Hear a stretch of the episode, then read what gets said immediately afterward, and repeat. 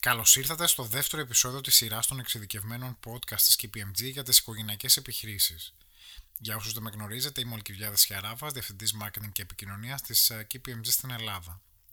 Στο πρώτο podcast με τον Βαγγέλη Αποστολάκη είχαμε την ευκαιρία να συζητήσουμε για την αυξημένη πολυπλοκότητα των οικογενειακών επιχειρήσεων και να ρίξουμε μια διεισδυτική ματιά στο σύνθετο οικοσύστημα που διαμορφώνει το τρίπτυχο ιδιοκτησία, επιχείρηση, οικογένεια. Στο σημερινό μας podcast θα εστιάσουμε στην ιδιοκτησία και σε σημαντικά ερωτήματα που νομοτελειακά όλοι οι ιδιοκτήτες οικογενειακών επιχειρήσεων θα κληθούν να απαντήσουν. Πότε, πώς και σε ποιους θα πρέπει να περάσει η ιδιοκτησία μιας οικογενειακής επιχείρησης, ποιος ο ρόλος των μετόχων, ποιες οι συνέπειες της επιλογής των μελλοντικών μετόχων και ποιους παράγοντες θα πρέπει να λάβει υπόψη της η υφιστάμενη γενιά κατά τη μεταβίβαση της ιδιοκτησίας. Σήμερα μαζί μας έχουμε την Κατερίνα Πολυζώη, Διευθύντρια των Υπηρεσιών προς Οικογενειακές Επιχειρήσεις στην KPMG στην Ελλάδα. Η Κατερίνα έχει ασχοληθεί εκτενώς με τις οικογενειακές επιχειρήσεις, είναι πιστοποιημένη σύμβουλος οικογενειακών επιχειρήσεων από το Family Firm Institute, το κορυφαίο Παγκόσμιο Ινστιτούτο Συμβούλων Οικογενειακών Επιχειρήσεων και συνεργάζεται με τις οικογενειακές επιχειρήσεις προσφέροντας συμβουλές και καθοδήγηση σε θέματα οικογενειακής διακυβέρνησης και μεταβίβασης στη νέα γενιά. Αγαπητή Κατερίνα, καλώς ήρθες! Ευχαριστώ πολύ Αλκιβιάδη για την εισαγωγή. Είναι ιδιαίτερη χαρά για μένα να συμμετάσχω σήμερα σε αυτή τη συζήτηση για να αναδείξουμε τον κρίσιμο ρόλο της ιδιοκτησίας σε μια οικογενειακή επιχείρηση και ελπίζω και το κοινό μας να τη βρει χρήσιμη και ενδιαφέρουσα. Όπως έχουμε καταλάβει ήδη από το προηγούμενο podcast, ο κόσμος των οικογενειακών επιχειρήσεων είναι πολύ διαφορετικός καθώς πέρα από τις κρίσιμες επιχειρηματικές προκλήσεις που αντιμετωπίζουν όλες οι επιχειρήσεις, οικογενειακές και μη, έχει να διαχειριστεί και μια σειρά ιδιαίτερων και σημαντικών προκλήσεων. Μιλώντας για τη διαδοχή στην ιδιοκτησία μιας οικογενειακής επιχείρησης, θα θέλαμε να καταλάβουμε καλύτερα σε τι διαφέρει από την απόφαση για τη διαδοχή στη διοίκηση. Σχετίζονται αυτές οι δύο αποφάσεις. Πράγματι, Αλκιβιάδη, ο κόσμος των οικογενειακών επιχειρήσεων είναι πολύ διαφορετικός και μοναδικός. Οφείλουμε λοιπόν να τον προσεγγίζουμε με μια ευρύτερη και πολυδιάστατη οπτική. Πολύ συχνά, όταν μιλάμε για διαδοχή, η σκέψη των περισσότερων εστιάζει στο ποιος θα διοικήσει την επιχείρηση στο μέλλον, θεωρώντας το ζήτημα του ποιος θα έχει τις μετοχές, άλλο πιο εύκολο, άλλο δευτερεύον. Α δούμε τι μας έδειξε και μια πανευρωπαϊκή έρευνα της KPMG. Σύμφωνα με την έρευνα αυτή, ένα ποσοστό κοντά στο 40% των ελληνικών οικογενειακών επιχειρήσεων δήλωσε ότι θεωρεί δύσκολη την έβρεση διαδόχου στη διοίκηση. Μπορείς να υποθέσεις ποιο ποσοστό θεώρησε δύσκολη την επιλογή των μελλοντικών μετόχων, δηλαδή την έβρεση διαδόχου στην ιδιοκτησία; Κατερίνα μου δεν είμαι σίγουρος να υποθέσω κάποιο παρόμοιο ποσοστό. Κι όμως ήταν σημαντικά μικρότερο, λίγο πάνω από το 20%. Επίσης, αξίζει να αναφέρω άλλη μια σύγκριση. Ένα ποσοστό κοντά στο 40% σχεδιάζει να μεταβιβάσει την ιδιοκτησία στην επόμενη γενιά, αλλά μόνο το 25% σχεδιάζει να μεταβιβάσει τη διοίκηση. Δηλαδή, εάν το αντιλαμβάνομαι σωστά, είναι πιο πρόθυμοι να δώσουν μετοχές από το να παραδώσουν τη διοίκηση και δυσκολεύονται περισσότερο να βρουν τον επόμενο ηγέτη από ότι τον επόμενο μέτοχο; Πολύ σωστά. Τα ποσοστά αυτά αφορούν τις ελληνικές οικογενειακές επιχειρήσεις. Εάν δούμε συνολικά τα ποσοστά για όλες τις ευρωπαϊκές επιχειρήσεις, διαφοροποιούνται τα νούμερα. Οι αποκλήσεις εκεί είναι μικρότερες και φαίνεται να τις απασχολούν σχεδόν εξίσου τα θέματα διαδοχής στη διοίκηση και διαδοχής στην ιδιοκτησία. Ενδιαφέρον. Πώς εξηγείται άρα γι' αυτό, γιατί οι ελληνικές οικογενειακές επιχειρήσεις προβληματίζονται σε μικρότερο βαθμό για τη μελλοντική ιδιοκτησία από ότι για τη μελλοντική διοίκηση; Οι απαντήσεις για τις οικογενειακές επιχειρήσεις δεν είναι ποτέ απλές ή μονοδιάστατες.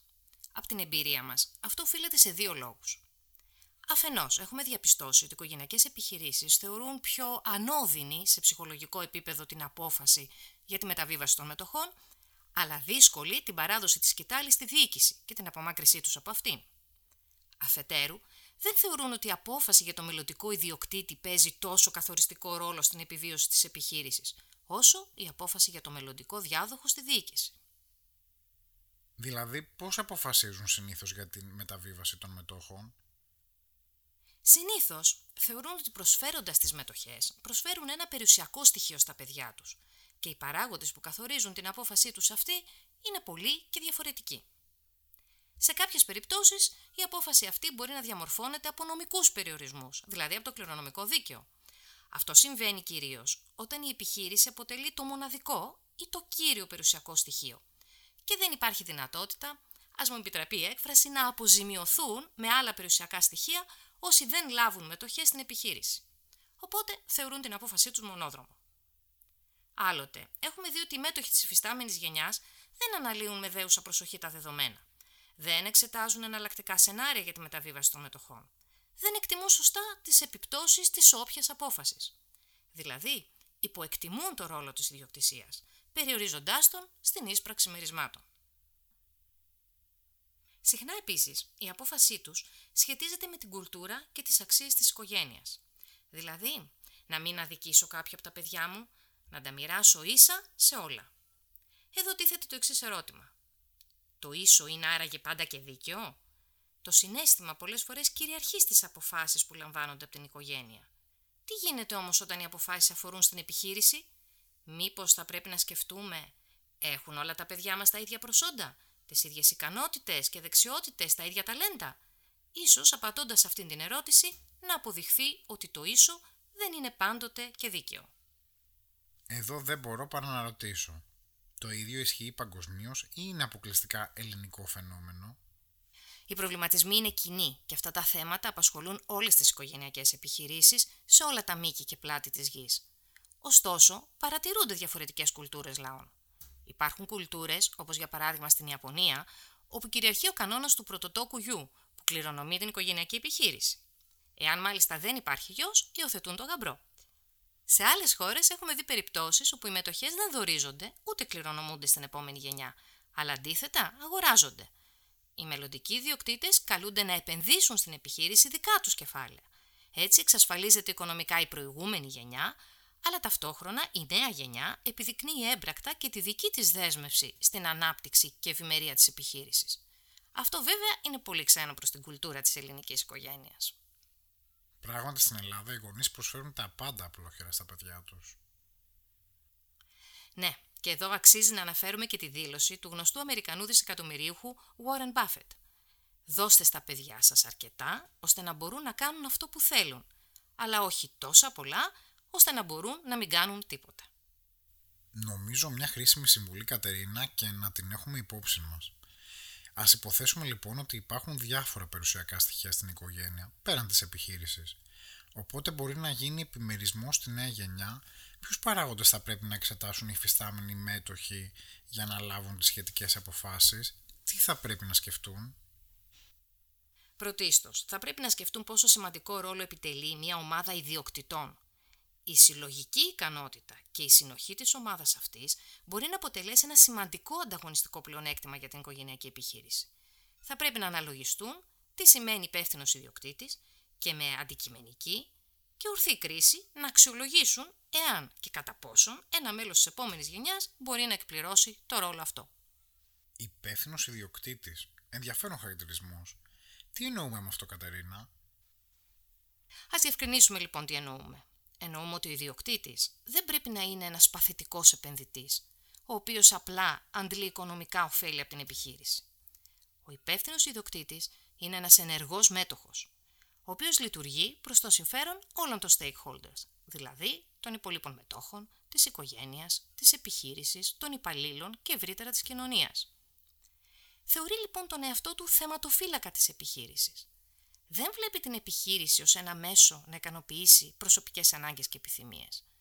Δεν εκδηλώνει εγωκεντρικές συμπεριφορές, ερμηνεύοντας το δικαίωμα ιδιοκτησίας του ως «αυτό είναι δικό μου, αυτό μου ανήκει, κάνω ό,τι θέλω». Αντίθετα αισθάνεται ως χρέος και προνόμιό του να ενδυναμώσει και να παραδώσει την επιχείρηση στην επόμενη γενιά, να διαμορφώσει ένα αξιοζήλευτο εργασιακό περιβάλλον και να προσφέρει στο κοινωνικό σύνολο.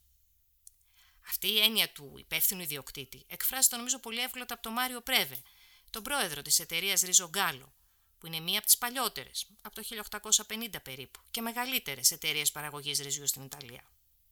Ο Μάριο Πρέβε λοιπόν είπε: Δεν παραλάβαμε την επιχείρηση από τους γονείς μας, τη δανειστήκαμε από τα παιδιά μας. Δεν σκεφτόμαστε τα επόμενα τρίμηνα, σκεφτόμαστε τις επόμενες γενιές. Πολύ ωραία. Με βάση λοιπόν αυτόν τον ορισμό του υπεύθυνου ιδιοκτήτη, πώς θα μπορούσαμε να περιγράψουμε το ρόλο του σε μια οικογενειακή επιχείρηση, τι θα πρέπει να περιμένουμε τελικά από αυτόν; Ο ρόλος του είναι να προσδίδει αξία στην επιχείρηση, αφενός μέσω της συναισθηματικής δέσμευσης προς αυτή, αφετέρου με την παροχή των απαιτούμενων πόρων όπως σκέψη, μυαλό, χρόνο, χρήμα. Οι διοκτήτες είναι αυτοί που χαράσουν το όραμα και τη μακροπρόθεσμη στρατηγική για την επιχείρηση. Καθορίζουν το αποδεκτό επίπεδο κινδύνου. Παρέχουν τις βασικές κατευθυντήρε γραμμές στο Διοικητικό Συμβούλιο. Στηρίζουν την επιχείρηση οικονομικά, είτε μέσω της απόφασης επανεπένδυσης των κερδών, είτε και μέσω νέων προσωπικών κεφαλαίων στις δύσκολες στιγμές. Επίσης, είναι αυτοί που θα λάβουν τις σημαντικές αποφάσεις για εξαγορές, συγχωνεύσεις, αποεπενδύσεις και πολλές άλλες. Ιδίως σε εποχές ραγδαίων αλλαγών, όπως η σημερινή, είναι κρίσιμο να μπορούν να βλέπουν μπροστά και να προσαρμόζουν το επιχειρηματικό τους μοντέλο ώστε να παραμένει επίκαιρο, να μην επαναπαύονται στην επιτυχία, να επιδεικνύουν ευελιξία και καινοτομική σκέψη. Απαιτητικός και πολύπλοκος και το ρόλος του ιδιοκτήτη. Πολλά από όσα αναφέρεις παραπάνω, οι περισσότεροι νομίζω ότι τα αναμένουμε από τους διοικούντες και όχι από τους μετόχους. Συμφωνώ απόλυτα, Αλκιβιάδη, ότι είναι υποτιμημένος ο ρόλος του ιδιοκτήτη και όλη η προσοχή στρέφεται στο CEO. Ίσως γιατί πολύ συχνά στις επιτυχημένες οικογενειακές επιχειρήσεις τα φώτα της δημοσιότητας πέφτουν πάνω στο διευθύνοντα σύμβουλο. Νομίζω ότι όλοι αναγνωρίζουμε ότι στις μη εισηγμένες οικογενειακές επιχειρήσεις πολύ συχνά το Διοικητικό Συμβούλιο είναι ένα τυπικό όργανο που απαιτείται από τον νόμο και στο οποίο μετέχουν είτε αποκλειστικά μόνο μέλη της οικογένειας είτε μετέχει και κάποιο πρόσωπο της απολύτου εμπιστοσύνης της, όπως ο οικονομικός διευθυντής ή ο νομικός σύμβουλος. Είναι σπάνιες οι περιπτώσεις όπου εφαρμόζονται οι διατάξεις περιεταιρική διακυβέρνησης που ισχύουν για τις εισηγμένες. Συνεπώς, εάν έχουμε από τη μία πλευρά ένα διοικητικό συμβούλιο τυπικό και από την άλλη έναν πολύ ισχυρό, αδιαφεσβήτητο θα έλεγα, διευθύνοντα σύμβουλο, ο οποίος χαίρει της εκτίμησης και αποδοχής όλης της οικογένειας, τότε αντιλαμβανόμαστε ότι ο ρόλος των ιδιοκτητών, των μετόχων δηλαδή, μπορεί να περιορίζεται σε μια τυπική επικύρωση των αποφάσεων του Διευθύνοντος Συμβούλου. Άρα εννοείς ότι σε αυτή την περίπτωση απλά εγκρίνουν ό,τι προτείνει ο Διευθύνων Σύμβουλος; Ακριβώς. Άρα τι συμβαίνει σε αυτές τις περιπτώσεις; Μπορεί να υπάρχουν μέτοχοι οι οποίοι δεν μπορούν να εκπληρώσουν το ρόλο τους ως υπεύθυνοι ιδιοκτήτες, όπως προαναφέραμε. Αλλά αυτό θα μπορούσε δυνητικά να μην έχει επιπτώσεις σε μια επιχείρηση. Πότε; Όταν οι αδυναμίες των μετόχων καλύπτονται από τις εξαιρετικές ικανότητες και το ήθος του CEO. Ναι, αλλά στην επιχειρηματική πραγματικότητα δεν είναι πάντοτε τα πράγματα έτσι. Σωστά. Βεβαίως. Δυστυχώς, υπάρχουν και πάρα πολλές περιπτώσεις όπου τα πράγματα δεν εξελίσσονται τόσο θετικά.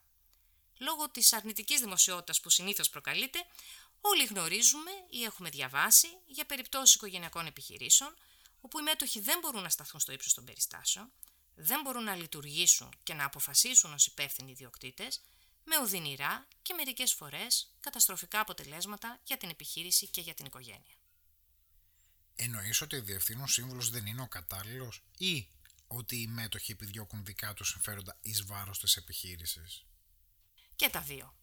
Ας μην ξεχνάμε ότι οι μέτοχοι έχουν την εξουσία διορισμού των μελών του Διοικητικού Συμβουλίου.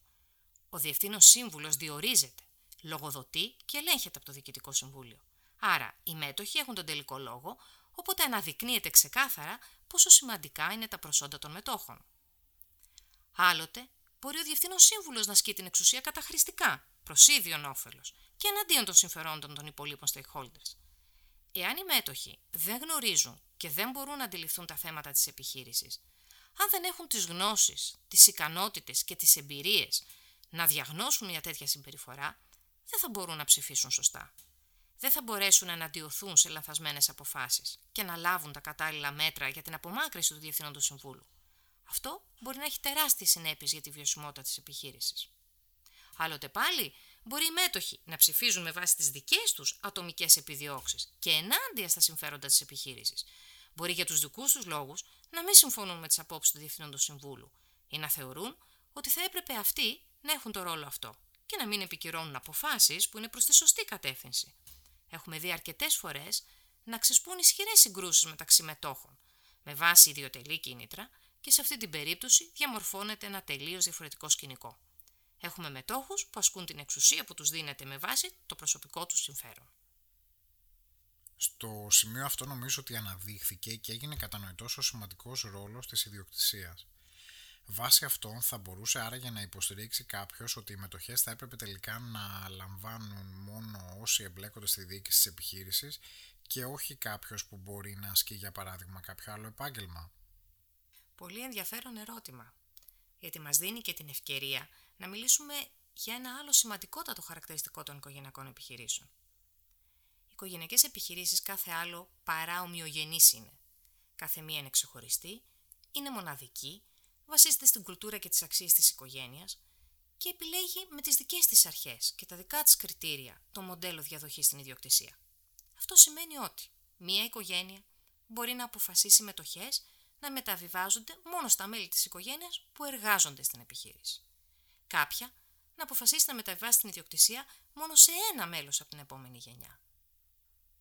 Ενώ άλλη οικογένεια μπορεί να επιλέξει να μοιράσει εξίσου τις μετοχές σε όλα τα νεότερα μέλη ή ίσως να προσφέρει σε ένα πρόσωπο ή σε μία υποομάδα την πλειοψηφία των μετοχών και συνεπώς τον ουσιαστικό έλεγχο της επιχείρησης. Υπάρχουν βέβαια και πολλά άλλα υβριδικά σχήματα που συνδυάζουν χαρακτηριστικά από διαφορετικά μοντέλα. Θα πρέπει να τονίσουμε στο σημείο αυτό ότι δεν υπάρχουν βέλτιστες πρακτικές στις οικογενειακές επιχειρήσεις. Υπάρχουν εναλλακτικές λύσεις και κάθε μία έχει τα δικά της πλεονεκτήματα και μειονεκτήματα είναι μια απόφαση που θα πρέπει να ληφθεί μετά από όρημη σκέψη, συζήτηση και συνενετική αποδοχή από την οικογένεια. Όμως σε κάθε περίπτωση ο ιδιοκτήτης, ακόμα και όταν δεν εμπλέκεται ενεργά στη διοίκηση της οικογενειακής επιχείρησης, θα πρέπει να έχει τις ικανότητες να αντιλαμβάνεται τα βασικά οικονομικά μεγέθη, τη στρατηγική, τον κλάδο, τον ανταγωνισμό. Θα πρέπει να αφιερώνει χρόνο για να ενημερώνεται και να κατανοεί τα θέματα για τα οποία καλείται να ψηφίσει και να λάβει αποφάσεις. Αυτό σε καμία περίπτωση δεν σημαίνει ότι θα πρέπει να αποκλείουμε από την ιδιότητα του μετόχου κάποιον επειδή έχει επιλέξει να ασχοληθεί με κάποιο άλλο επάγγελμα. Αντίθετα, η δυναμική και αποτελεσματικότητα μιας ομάδας στηρίζεται και στην ποικιλομορφία της. Όμως, κάθε μέλος της ομάδας των διοκτητών θα πρέπει να δείχνει εμπράκτος το ενδιαφέρον και την αφοσίωσή του στην επιχείρηση. Είναι σημαντικό να επιδιώκει τη συνεχή προσωπική του ανάπτυξη και να διαμορφώνει μια εμπεριστατωμένη άποψη πριν τη λήψη μιας απόφασης. Όμως και η οικογένεια έχει ευθύνες. Η οικογένεια φέρει την ευθύνη να εκπαιδεύει τα μέλη της επόμενης γενιάς για την ανάληψη ενός τέτοιου ρόλου και να επενδύει χρόνο και χρήμα για την καλλιέργεια και απόκτηση των κατάλληλων δεξιοτήτων των μελλοντικών μετόχων, ανεξάρτητα από τον επαγγελματικό τους προσανατολισμό. Διαφορετικά, μπορεί να δημιουργηθεί μια ομάδα δύο ταχυτήτων, που στην καλύτερη περίπτωση δεν προσδίδει αξία, αλλά δυστυχώς συχνά δημιουργεί σημαντικά προβλήματα στην επιχείρηση και την οικογένεια. Κλείνοντας, μια τελευταία ερώτηση, ίσως δύσκολη για τις επιχειρήσεις, Κατερίνα. Εάν δεν υπάρχει κάποιο μέλος στην επόμενη γενιά που να ενδιαφέρεται για την επιχείρηση ή δεν έχει τα προσόντα να ηγηθεί αυτής, τι θα πρέπει να αποφασίσει η οικογένεια; Κατά την άποψή μου, είναι δύο διαφορετικές ερωτήσεις που επιδέχονται διαφορετικές απαντήσεις. Στην πρώτη περίπτωση, εάν δεν υπάρχει κανένα μέλος της επόμενης γενιάς που να αισθάνεται το συναισθηματικό δέσιμο για την επιχείρηση και να έχει ένα γνήσιο ενδιαφέρον για αυτή, η οικογένεια θα πρέπει έγκαιρα να λάβει την απόφαση να πουλήσει την επιχείρηση, πριν απαξιωθεί από λανθασμένες ή ιδιωτελείς αποφάσεις μετόχων και διοίκησης. Εάν όμως υπάρχουν μέλη στην επόμενη γενιά που ενδιαφέρονται για την επιχείρηση και μπορούν να επιτελέσουν το ρόλο του υπεύθυνου ιδιοκτήτη, αλλά δεν ενδιαφέρονται ή δεν είναι κατάλληλοι να ηγηθούν αυτής, θεωρώ ότι ένα σχήμα με εξωτερικό CEO, δηλαδή με κάποιο ικανό και έμπειρο στέλεχος από την αγορά, θα μπορούσε να λειτουργήσει εξαιρετικά και να διαιωνίσει την επιχείρηση στις επόμενες γενιές. Εξάλλου, είναι πιθανό στις επόμενες γενιές να αναδειχθεί εκ νέου ένας ταλαντούχος ηγέτης από τους κόλπους της οικογένειας και να αναλάβει ξανά η οικογένεια και τη διοίκηση της οικογενειακής επιχείρησης. Ευχαριστούμε πολύ Κατερίνα. Θεωρώ ότι η σημερινή μας συζήτηση ανέδειξε ότι η ορθή επιλογή για τη διαδοχή στη διοίκηση μπορεί να είναι μια αναγκαία συνθήκη Ωστόσο, δεν είναι ικανοί και χρειάζεται οι οικογένειες που επιχειρούν να εστιάσουν και στην απόφαση για το μοντέλο διαδοχής στην ιδιοκτησία. Εμείς θα συνεχίσουμε τη συζήτησή μας την επόμενη φορά με ένα άλλο σημαντικό θέμα που προκύπτει από την πολυπλοκότητα της οικογενειακής επιχείρησης. Την εργασία των μελών της οικογένειας στην επιχείρηση. Ποιοι, πότε και πώς μπορούν να εργαστούν σε αυτήν, θα πρέπει να υπάρχουν κανόνες, ποιος ο ρόλος των συζύγων και εξαγχιστία συγγενών, σας ευχαριστούμε και σύντομα πάλι κοντά σας στο επόμενο podcast της KPMG στην Ελλάδα. Σε ευχαριστώ πολύ Αλκιβιάδη για την ωραία μας συζήτηση Και ευχαριστώ θερμά και τους ακροατές που ήταν μαζί μας. Καλή αντάμωση στο επόμενο podcast.